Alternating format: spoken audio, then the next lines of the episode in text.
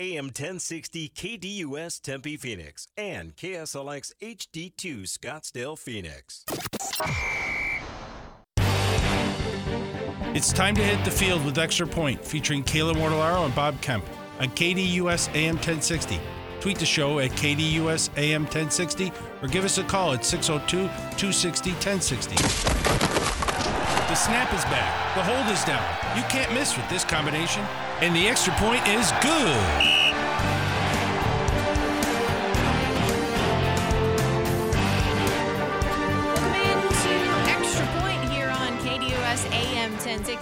As always, online at KDOS1060.com and with the KDOS 1060 app. Highly suggest that you download the KDOS 1060 app, register, follow along with the listener reward opportunities. There's some hardwood tickets, the contest currently ongoing right now. They're pretty sweet hardwood tickets too. So that's over at KDOS 1060's app. It is Bob Kemp, Kayla Mortellaro here with you on this Wednesday, November 22nd, and we're doing a special Friday spread edition on a Wednesday, as we're not going to be here Thursday and Friday due to the Thanksgiving holiday. But Von Hanson's Meats and Spirits, once again, if you are new to what it is that we do, Bob and I will go through, and especially there's lots to get into this particular weekend, with it being rivalry weekend in college football, and the Thanksgiving, day after Thanksgiving, and weekend slate of games in the NFL. We'll dive into it all here. As you're listening, you could be a winner of the $100 gift certificate to Von Hanson's Meats and Spirits. If you are the winner this particular day, you also have to come with your bet. We are putting money on the weekend bets, and we're hoping to have some money at season's end for charity. We won last week. We're 8-4 on the season, so looking to put 2 wins in a row together. But let's get things started with today's poll questions, and we'll start with the KDOS1060.com poll question. Who wins Sunday in Glendale between the Cardinals and the Rams? And we are now officially in a 50-50 split here between the Cardinals and the Rams. Yeah, it seems like the betting market is pretty close to a 50-50 split also. This game is basically a pick-em around the world at this point.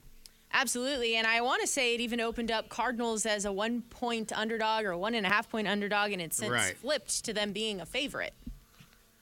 Which I don't quite understand, because the Cardinals keep putting defensive players on IR every day, but that's how that goes. And Kyren Williams, who had over 100 yards in the second half, the first time that they played this year, he's been activated from IR, and he's expected to play against the Cardinals this weekend.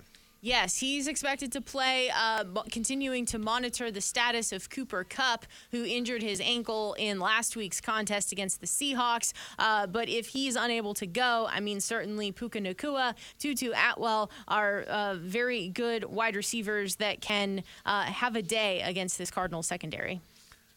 That's true, if they have to. Remember, the last game was weird because it was unusual. Sean McVay tried to air it out in the first half game and realized that this is pretty stupid.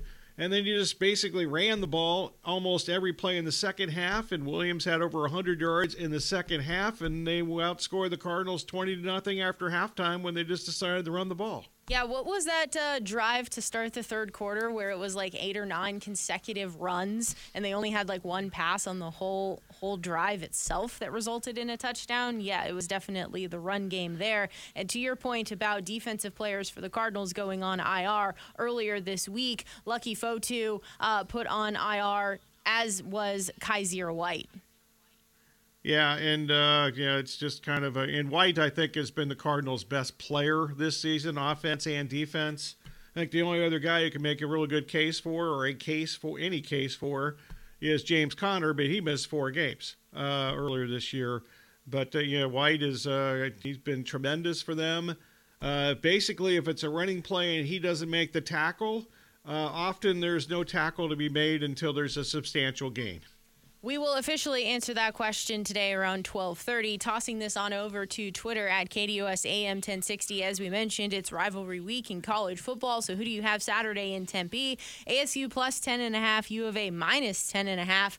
honestly, I was a little surprised that this line was sitting at 10.5. I thought U of A would be a heavier favorite, but the masses are on the U of A side of things at 55.6% of the vote, ASU sitting at 44.4%. Well, the betting market has dictated this because this game has, earlier in the week, it was 12, 13, depending on where you were looking. So now, at last look, it seems like it's kind of a universal 10.5 as of a couple hours ago. We'll also answer that question today around 12:30. As I mentioned, Friday Spread Wednesday edition, Von Hanson's Meats and Spirits. Pay our friends a visit over at 2390 North Alma School in Chandler.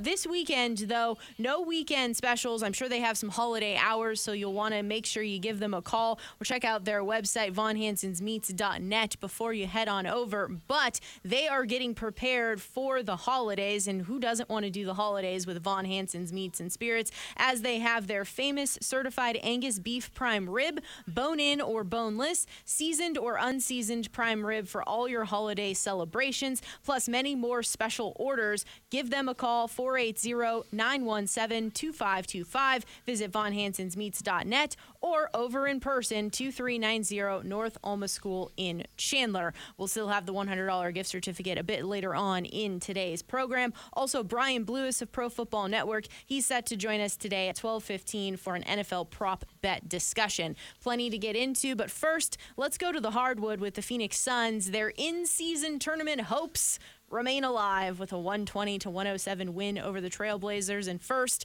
I know we've talked about this before, Bob, but I can't. I just cannot with these in-season tournament courts. It's too busy. It's too much. I don't like it, and I know that my opinion doesn't matter, but I just wanted to get that out there, that it's hard to watch these games with these courts. Well, it's hard to watch these games anywhere because it's before March and April or May when the playoffs start. So that's the first thing that's hard to watch because it doesn't matter. But I guess it does matter because they're going to get money if they win the tournament, which I guess I didn't even know till the last couple of days that the actual tournament itself is in Las Vegas. Correct. It is in Las Vegas. Okay. That would be great. Players would be out all night before the game, so that would be tremendous. Second takeaway from yesterday's game actually was on the Trailblazer side of things with DeAndre Ayton. He came out playing hard with the Blazers in that first half, 7 of 11, 14 points, 6 rebounds, 3 assists. For the game, he ended up 9 of 14, 18 points, 8 rebounds, 4 assists, so cooled off a bit there in the second half. But obviously the Blazers, they just have 3 wins so far on the season. They are missing a couple of key players with some injuries already. Yeah, they're starting backcourts out, including Henderson, the guy who was the second or third pick or whenever he got picked in the draft, who played 1 year. He just went from high school and played in the G League or whatever it was last year. But they're pathetic. I mean, they're a really bad team. I mean, really, really bad. And they've now lost 8 straight. They lost by 43 in the game before they played last night. They lost to Oklahoma City by 43 in their previous game. As it is for the Suns, Kevin Durant now has 13 straight games where he scored at least 25 or more points, as he added 31, 13 of 21, 9 assists. Devin Booker, 28 points, 9 of 26 assists. Jurkic struggled a little bit there in the first half, settled in the second half, and ended up 7 of 11, 18 points, 12 rebounds. The Trailblazers, though, were able to go on a run to close the half. It was actually an 18-2 run, and at half it was 56-51, and this was all done against the Suns' second unit, and this is something that we've consistently seen so far in the early season. Not going to change. I mean, I've been saying for months that their bench sucks. Actually, we were saying that at the end of last year. It's the reason that they lost the playoff series against the Nuggets. When their starters were out there against the Nuggets starters, Suns more than held their own, but when the bench came out there and had to play at least a few minutes, it didn't go well, and in fact, both big leads last night were basically blown when some bench players were out there. Yeah, they're going to have to do some reinforcement work as far as their bench before the trade deadline. But these are things that I kind of thought before the season. I thought that the Suns would just be, they're so good in the regular season. Beal's not even playing, and they can outscore these teams in the regular season. But they're not a good defensive team, even when their starters are out there, and their bench is terrible. It's going to be a back-to-back for the Suns tonight. The Warriors are in town. It's an 8 p.m. contest on ESPN. The Warriors had previously lost 6 in a row before they beat the Rockets here just recently. Chris Paul's 12 assists in that game as he was inserted into the starting lineup because of Draymond's suspension. Draymond will not be a part of tonight's game, still serving that 5-game suspension, but it is the Suns and the Warriors tonight. Curious to see if the Suns will do anything. There was like a 20-second video or something for DeAndre Ayton yesterday. Curious if there will be anything for Chris Paul tonight. I would hope so, but it's new ownership, and I guess they didn't want Chris Paul as part of their current fantasy basketball team, which is what they are.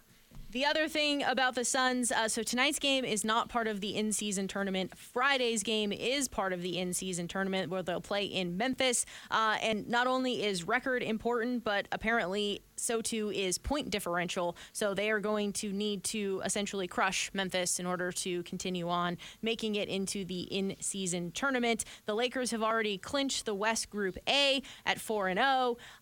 Then in addition to that, the Pacers have clinched their East Group A, but my word, somehow a regular season game that did not go into overtime last night resulted in the Pacers scoring 157 points and the Hawks scoring 152 points. Okay, congratulations to the Pacers, I guess, huh? Yeah, good for them, but I mean, wow, that's getting a little silly, don't you think? Yeah, it's... an NBA game in November, silly, is a good term. Well, we will curtail our NBA conversation for now because on the other side of the break, we will dive heavy into college football, Friday Spread Wednesday edition, and we'll get things started with the Egg Bowl. They're playing on Thanksgiving, Ole Miss, Mississippi State. That's the first game on the docket as we dive into rivalry week. In addition to that, we'll also touch on the NFL slate of action, and we'll also make room for Brian Blewis of Pro Football Network joining us around 12:15 today to dive into the prop bet market. Plenty to get into, plus the $100 gift certificate to Von Hanson's Meats and Spirits. It is Wednesday. It is November 22nd. Bob Kemp, Kayla Mortellaro here with you up until 1 p.m. today. Back after this.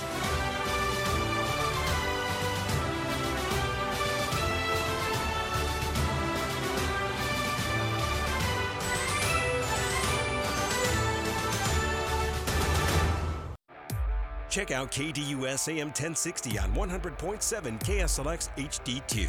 That's right, HD radio on 100.7 channel number 2.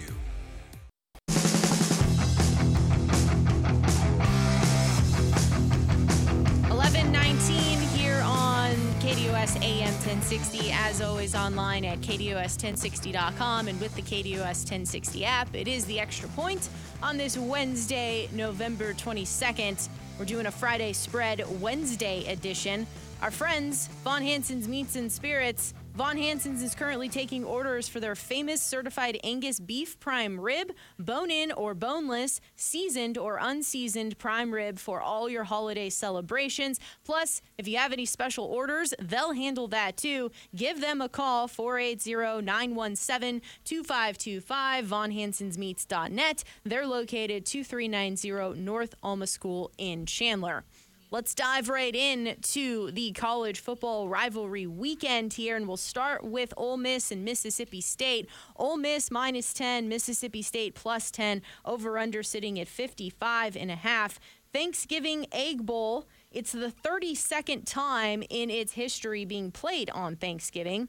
Ole Miss is looking for just its second 10-win regular season. Ole Miss lost last year, has lost 3 of the last 5 meetings. However, Mississippi State is coming off of firing their head coach, Zach Arnett. Mississippi State, though, I don't know if they have enough offense to keep pace here. Well, they did get Will Rogers, the quarterback, did come back last week. So he missed several games in a row, and they also played one of those inferior opponents like SEC teams usually do last week before their big rivalry games.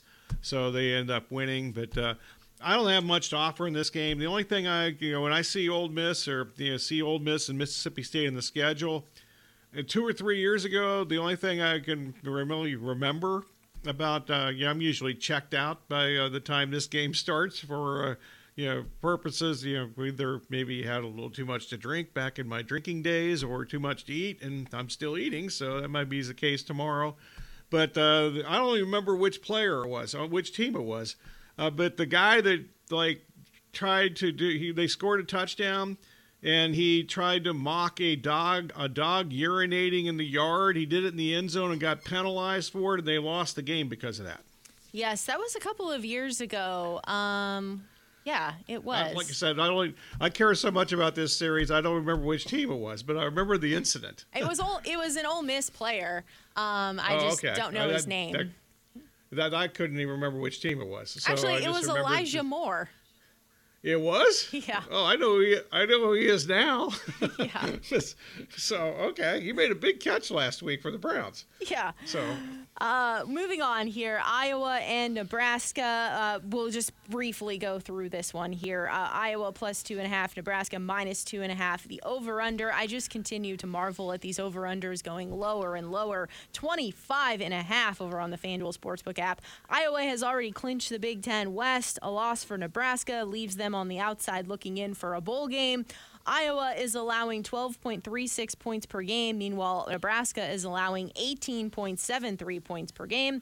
Nebraska is starting Chuba Purdy, which is Brock Purdy's brother. It's the third starting quarterback for Nebraska this year. Last game was his first start. He was 15 of 24, 169 yards, one touchdown, and one pick. He should have been their quarterback all along. He's better than the other two guys they've out there, Sims, and I forgot the other kid's name. But, Nebraska 3 weeks ago looked like they were the front runner to be the representative in the Big Ten championship game. They've lost three straight since then. They are all by one score. They also lost seven straight in this. They had lost seven straight in this series against Iowa before they actually beat them last year. Iowa's defense, not just this year, but if you go back to their last 21 games played, they've allowed one touchdown or fewer. This year, they've allowed a grand total of 10 touchdowns in 8 Big Ten conference games. Now, granted, they didn't play Michigan or Ohio State in the cross-division, but, their defense and their special teams have been spectacular. Arguably, I would say, I don't know if this is I'm sure some metric keeps track of this, but just watching college football every week for the last 12, 13 weeks, Iowa and Florida State, it seems to me, have the most game-changing or game-altering special teams plays this year. TCU and Oklahoma. TCU plus 9.5, Oklahoma minus 9.5, over-under sitting at 63.5. It's crazy to think here that TCU is in a position where they need one win in order to be bowl eligible, just one season removed from playing for it all. I have to ask, though, is this game just going to be full of turnovers between these two teams? Oklahoma's offense should have some more firepower here. I think Dylan Gabriel is expected to play. Well, that I don't know. I have no idea if he's playing or not. He had a lower body injury, whatever that is. Sounds like a hockey thing.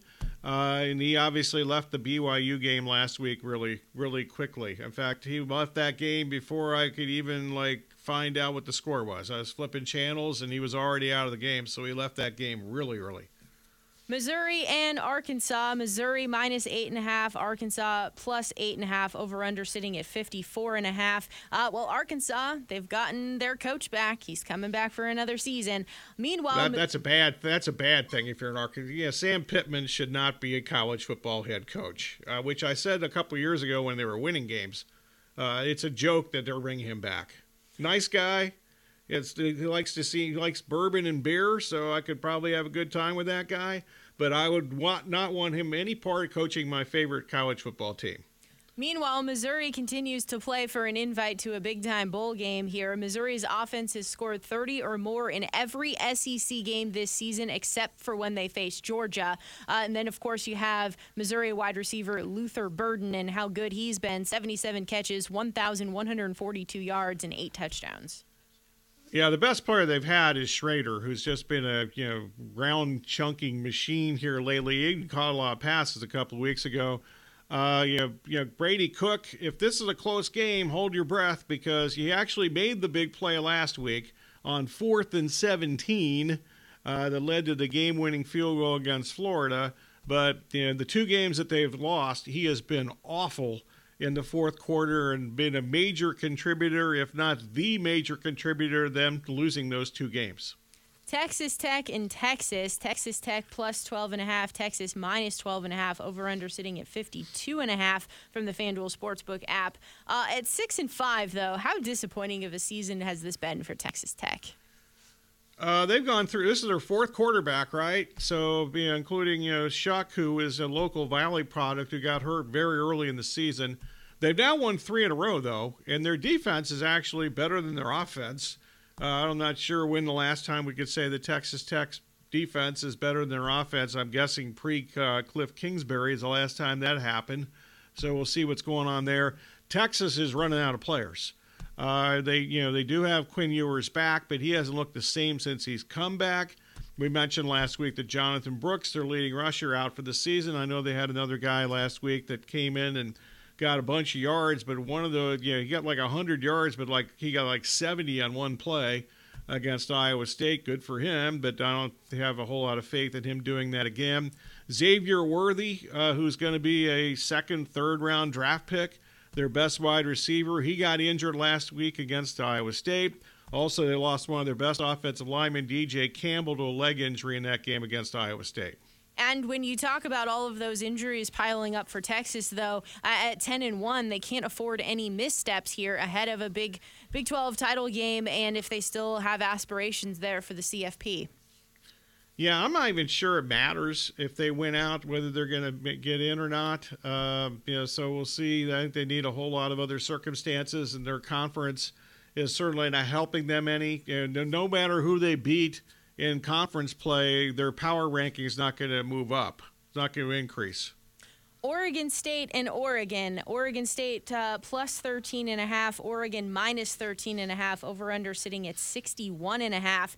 Implications on the line in the Pac-12 here. Oregon's hopes remain if they win this game. Obviously, they would go to the Pac-12 title game, and then, depending upon what happens in that game against UW, maybe have an outside chance there for the CFP. But both of these teams have very good rushing attacks. When you look at Damian Martinez, 181 carries on the season, 1,147 yards, 9 touchdowns. Deshaun Fenwick, 89 carries, 497 yards, and 5 touchdowns. And then for Oregon, you have Bucky Irving, 149 carries, 1,002 yards, and 10 touchdowns. And then you have entering Bo Nix at quarterback here. He's been playing an elite level of college football this season, 78.1% completion percentage, 3,539 yards, 35 touchdowns, just 2 interceptions, and just 5 sacks.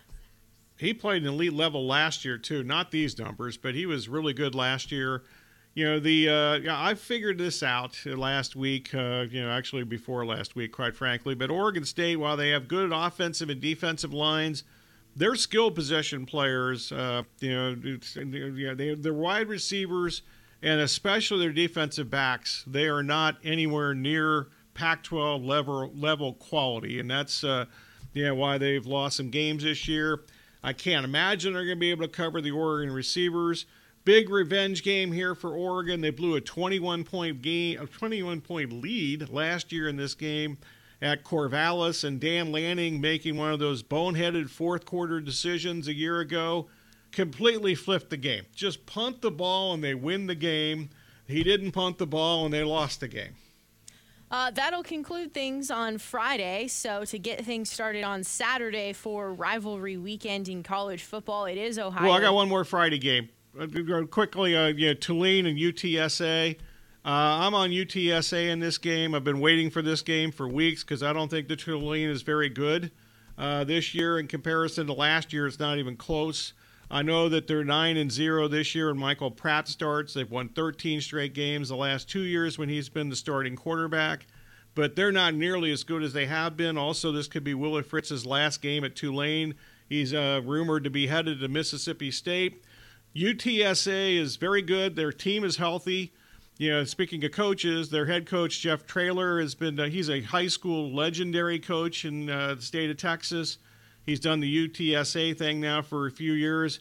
He's being prominently mentioned as the next A&M coach, and that might actually happen this weekend after A&M season ends and UTSA season also ends. Frank Harris is now back as their healthy starting quarterback. He's accounted for 78 touchdowns in his career. He missed a whole bunch of time earlier this year. And they have a boatload of fifth-year senior starters that are playing their final college football games, and most of those guys are final college game ever. I grabbed a +4 in this game earlier this week. I'm on UTSA in this game. Yeah, and that's the best number because as it is right now, it's UTSA +3.5, Tulane -3.5, over-under sitting at 51.5 for that Friday afternoon contest. Saturday morning, things get started in Big Ten country, Ohio State and Michigan. Ohio State +3.5, Michigan -3.5, over-under sitting at 45.5. Ohio State and Michigan here, they have combined to win the past 6 Big Ten titles. Since 2021, though, they are combined 49-1 in Big Ten play when they are not facing each other. There will be no Jim Harbaugh in this contest, so you have to ask, how much does that help? How much does that hurt in this particular game? Two teams coming in differently, though, with Ohio State cruising past Minnesota, whereas Michigan more of a sweat against Maryland. How much is health of a concern for J.J. McCarthy, and does that limit him, taking away an advantage that they have at quarterback? But also, does it matter if the advantage is to Michigan on both the offense and defensive lines? Well, I think that they definitely have a line of scrimmage advantage, and that's, to me, why they've won the last 2 years after they had lost 15 of the last previous 16 matchups in this series. They didn't play during the COVID year because Michigan had some COVID issues and had to cancel that game. But, the injuries that we talked about earlier this week, for Ohio State, Lathan Ransom, one of their starting safeties, he's not expected to play. Michael Hall, who is an excellent pass-rushing defensive lineman, may not play. He did not play last week against Maryland. I never exactly heard what the deal is with him as far as I assume it's injury-related. But they've been very tight-lipped on his status this week. As far as Michigan goes, their offensive lineman, for basically Ladarius Henderson, who's their best tackle by far. He's an NFL player.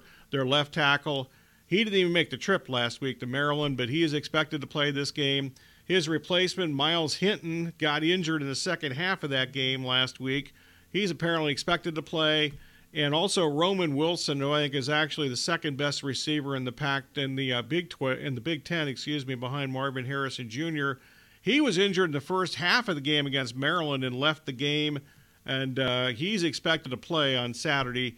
I said yesterday when we had a poll question about this game, I have Michigan, unfortunately, winning this game 20-13. I just think that they physically dominate the line of scrimmage. I think Ohio State's best chance of winning this game would be by throwing the ball. Weather forecast changes like literally every hour. The last time I looked was a couple hours ago, and at that point there was no snow. But earlier this week there was snow. And I don't know where to get the wind forecast before, 3 days before a game, but Ohio State's going to have to throw to win this game, and they need the best weather conditions possible. I don't think the temperature matters that much, but certainly wind and snow or any precipitation would be a big difference for them. Also, these two teams, not very good on offense. Michigan's total offense is 55th in the country, and Ohio State's 35th. Yeah. Here's the other question here. Ohio State, Travion Henderson, he's come back in the last couple of weeks here and rushing with, he obviously is more healthy. So how does that, factor in? Because I know you said that you thought that they needed to throw the ball, though, to have success. I don't think they can run the ball against Michigan. I mean, they weren't able to run the ball against Notre Dame. They've only faced a couple of defenses that are any good, quite frankly. They also had problems running the ball against Penn State. So that's why I think that they're going to have to throw the ball to win it. McCord's going to have to be good.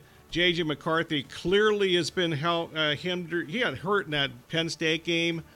Finished that Penn State game. That's what it was, 30 straight running plays they had in that game. Well, it was partly because McCarthy really couldn't move to roll out and have a pass play. And then, he was clearly hampered by whatever's going on with him last week. And we'll see what's going on with that. But he's expected to play, obviously, but he's clearly been less than 100% physically the last two games, or since the first quarter of that Penn State game when he got rolled up on a tackle. When he was running for a first down and got rolled up on that guy that made the tackle. Since then, he's had the mobility has been like non-existent. More college football rivalry games to get into in Friday's Spread Wednesday edition by Von Hanson's Meats and Spirits. We do it on the other side of the break. Ready to bring KDUS AM 1060 into your home with Alexa? Hi, I'm Alexa. Download the KDUS AM 1060 skill and enable. Then say, Alexa, open KDUS AM 1060. This is where I start my day.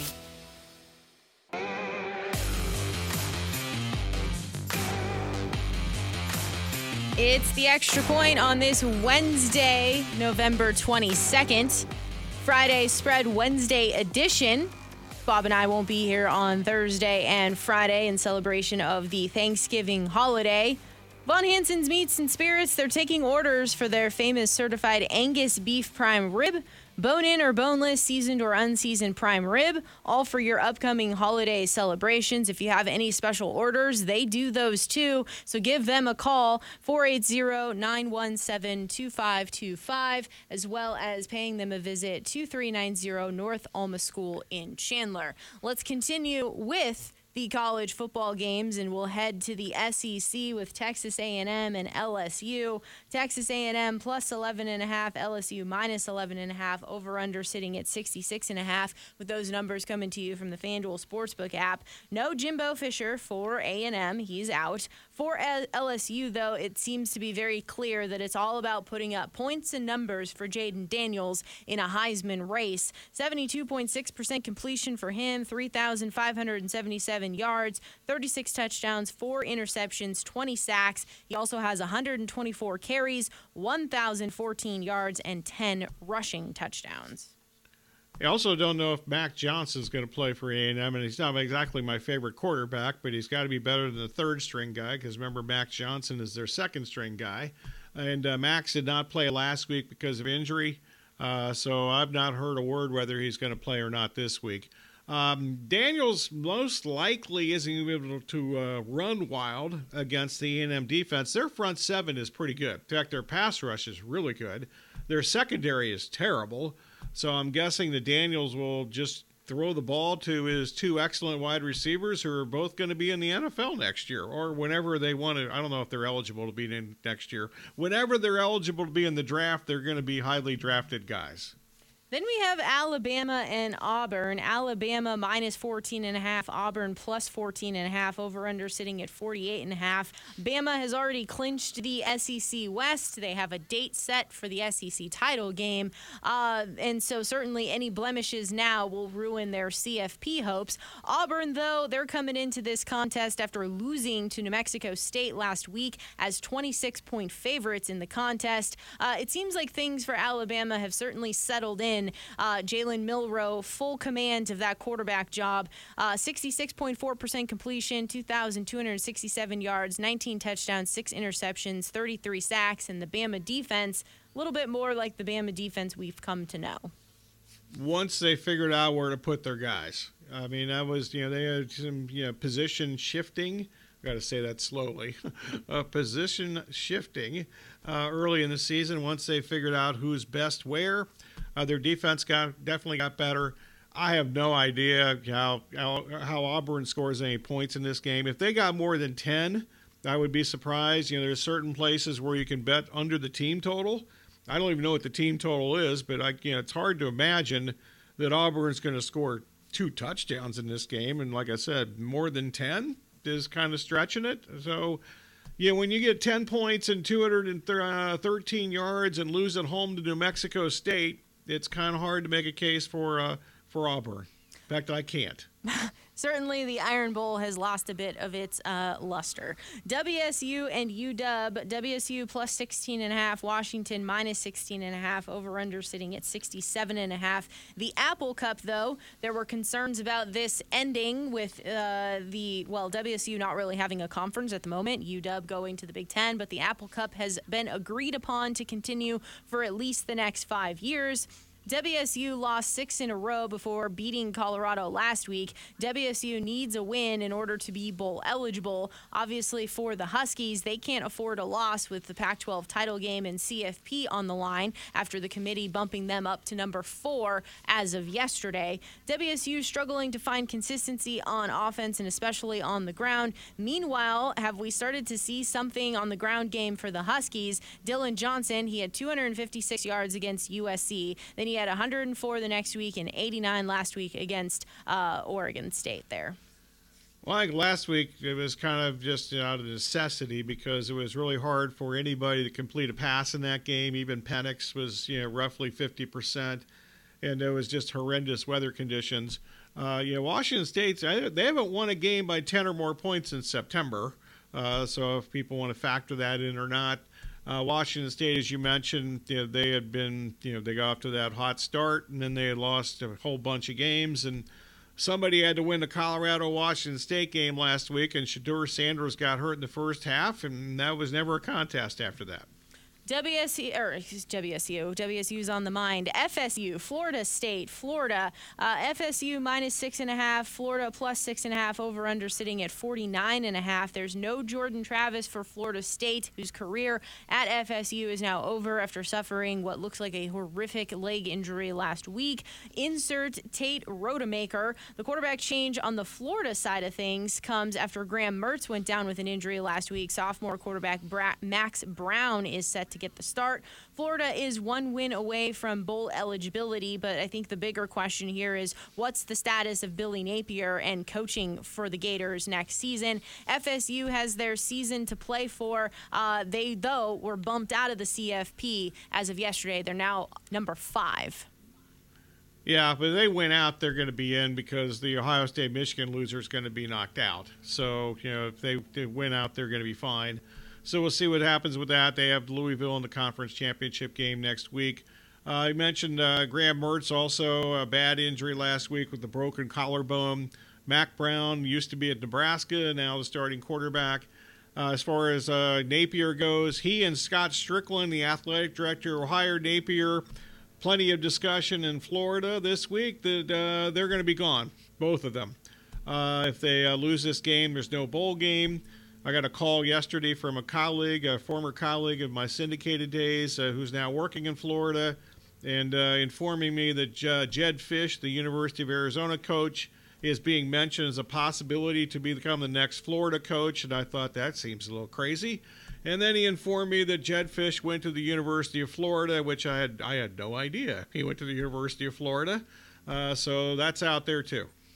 Clemson and South Carolina. Clemson minus 7, South Carolina plus 7, over-under sitting at 52.5. Since that caller went on the coach's radio show, Clemson has won 3 in a row. They've, in fact, scored 31, 42, and 31 points in each of those 3 games. Phil Maffa, though, at running back, 149 carries, 805 yards, and 9 touchdowns for Clemson. On the flip side of this, South Carolina struggled in late September and October, losing 4 in a row, but they've now won 3 in a row here in November. Yeah, Moffa's going to get less carries now because, Will Shipley, their best player, is back from his concussion from a couple of weeks ago, so he's out there. This is a revenge game for Clemson. They lost at home last year to South Carolina at 31-30. That was also the week before Clemson played in the ACC championship game, and it was a much bigger deal for South Carolina than it was for Clemson. So we'll see what's up with this. But, South Carolina is really bad. And Spencer Rattler does the best he can. They got a really bad offensive line. He's lost a couple of receivers to injury. I think they're going to get drilled in this game. We will pause there. And when we come back, we'll get into the Thanksgiving Day games for the NFL.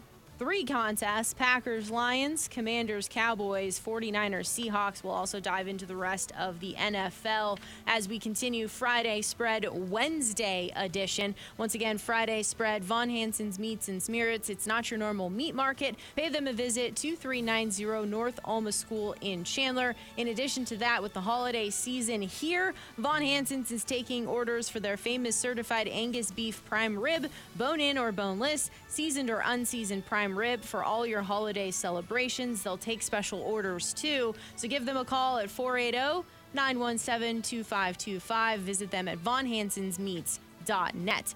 NFL on the other side of the break. It is The Extra Point. Bob Kemp, Kayla Mortellaro with you.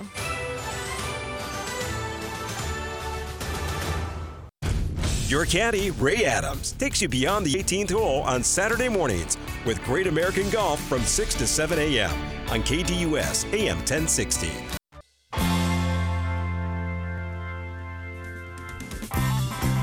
Wrapping up hour number one of The Extra Point on this Wednesday, November 22nd. Bob Kemp, Kayla Mortellaro here with you up until 1 p.m. today. Today is the final day of the show this week, as we're off on Thursday and Friday for the Thanksgiving holiday, which leads us into our Friday Spread Wednesday edition. We just tackled some college football spreads. Now we're headed to our Thanksgiving Day NFL spreads. Let's talk about the Packers and the Lions. Packers 7.5, Lions minus 7.5, over-under sitting at 46.5. Numbers coming to you from the FanDuel Sportsbook app. The Lions rank second in the NFL in yards per game at 399.6 yards. The Lions ranked fifth in scoring with 27.2 points per game, but they certainly have some room to improve in the red zone, as they are ranked 17th in red zone touchdown efficiency, coming in at just 52.9% of the vote. Meanwhile, completion percentage. Meanwhile, Jordan Love, who ranks 32nd in the NFL in completion percentage at just 59.7%, he did have a career-high 322 yards against that Chargers defense last week. Does that count still? Because it's a Chargers defense? It technically counts, and they are an NFL team. Okay, there you go. Against that genius Brandon Staley, Mr. Defense. Unfortunately, he's going to be without Aaron Jones, who suffered the knee injury last week. He's not going to play. I'm assuming that Luke Musgrave's not going to play either, because he was in a hospital with a significant abdomen injury, so I'm guessing he's not going to play either. So we'll see. The first time they played this year, Detroit just ran it right down Green Bay's throat in Green Bay. Packers have gotten better on the rush defense since then, but why wouldn't they just try to do that again? I assume that they will do that, try to do that again. And also, Jared Goff had 3 picks last week, and they were lucky to win, and they came back and won largely because Matt Eberflus, the Bears coach, made some boneheaded decisions with clock management. He went to the Dan Lanning school of clock management without going for it on fourth down. He just screwed it up before fourth down. Well, to your point about the Lions with David Montgomery, he's missed some time there in the middle of the first half of this season, but in 7 games so far, it's 118 carries for him, 577 yards, 8 touchdowns, and he's averaging 82.4 yards per game. I would imagine that those red zone numbers are a lot better when he's been playing and when he's not playing this year. I will say this part, the Lions are enticing as a teaser leg to set things up for the weekend. The Commanders and the Cowboys. Teaser leg on Thanksgiving Day? Exactly, yes. Not a turkey leg, okay. A teaser leg. There you go. All right. There you go. Get that right. You're doing both. Yeah. Commanders plus 12.5, Cowboys minus 12.5, over-under sitting at 48.5. The Cowboys have certainly been able to take advantage of bad teams, below 500 teams. They've been able to blow them out. So the question here is, do the Commanders qualify as a bad football team? Sam Howell has been sacked 51 times. According to Next Gen Stats, he has 2.77 seconds to throw per average. Then you have the Dallas defense with 33 sacks, led by Micah Parsons' 10 sacks. And the Commanders have a scoring differential of minus 69. Then flipping this to the Cowboys side of things, Deron Bland, he's been inserted because of the injury to Diggs. He has an NFL-tying fourth pick six this season. And as for Dak Prescott, he's completing 70.1% of his passes, 19 touchdowns, 6 picks, and 22 sacks on the season. This seems to be just a horrible matchup for Washington. You know, I mentioned last week before they played on Sunday against Tommy DeVito, who picked them apart, that they have the worst secondary in the league. And then they gave up a bunch of yards and touchdowns to Tommy DeVito. They did sack him a few times, but when he was able to throw the ball, it was pretty free sailing for the Giants of all teams. And also the fact that the Commanders can't pass protect, and that's certainly one of the strengths of the Cowboys. Not just Parsons, they got Lawrence and other dudes, and they also they blitz frequently. So they did a thing with Lawrence last week, by the way. He played a lot more in the middle of the line. Remember they played the Cardinals, for instance. Cardinals didn't even bother to block him. They didn't care because they just figured that Parsons would just basically run himself out of plays, trying to sack the quarterback. And then a couple other teams have done that since with some success. So last week, Dan Quinn put Parsons over the guard in the center a couple of times, and they didn't know what those guys have no chance to block him in pass protection last week. And I'm assuming that'll be a similar strategy this week. Also, the Cowboys' schedule gets much more difficult after this game.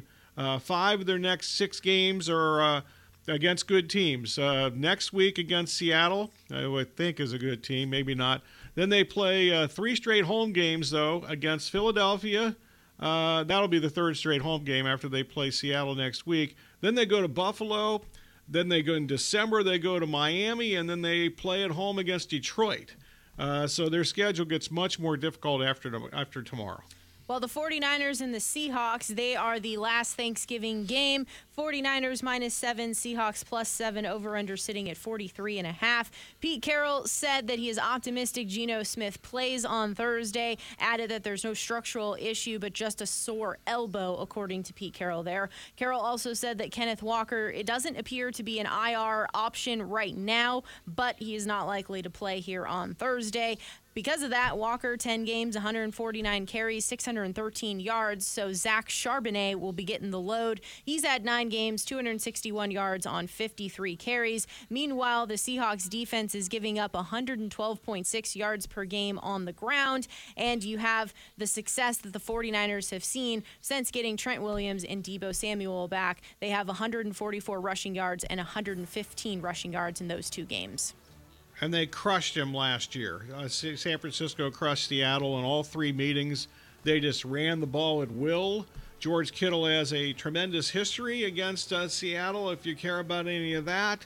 With Brock Purdy, even with Jimmy G, God forbid. He was good then. And once again, the Seattle schedule really gets tough starting tomorrow. San Francisco, and then they play at Dallas, home against San Francisco again, and then home against Philadelphia. The 49ers also seem like a nice teaser leg as well. Maybe you could do a Thanksgiving teaser leg, turkey leg, something like that. We'll get into more NFL to kickstart hour number 2. We'll also make room for Brian Blewis of Pro Football Network, set to join us around 12:15 today for NFL Prop Talk. It is The Extra Point here on KDOS AM 1060.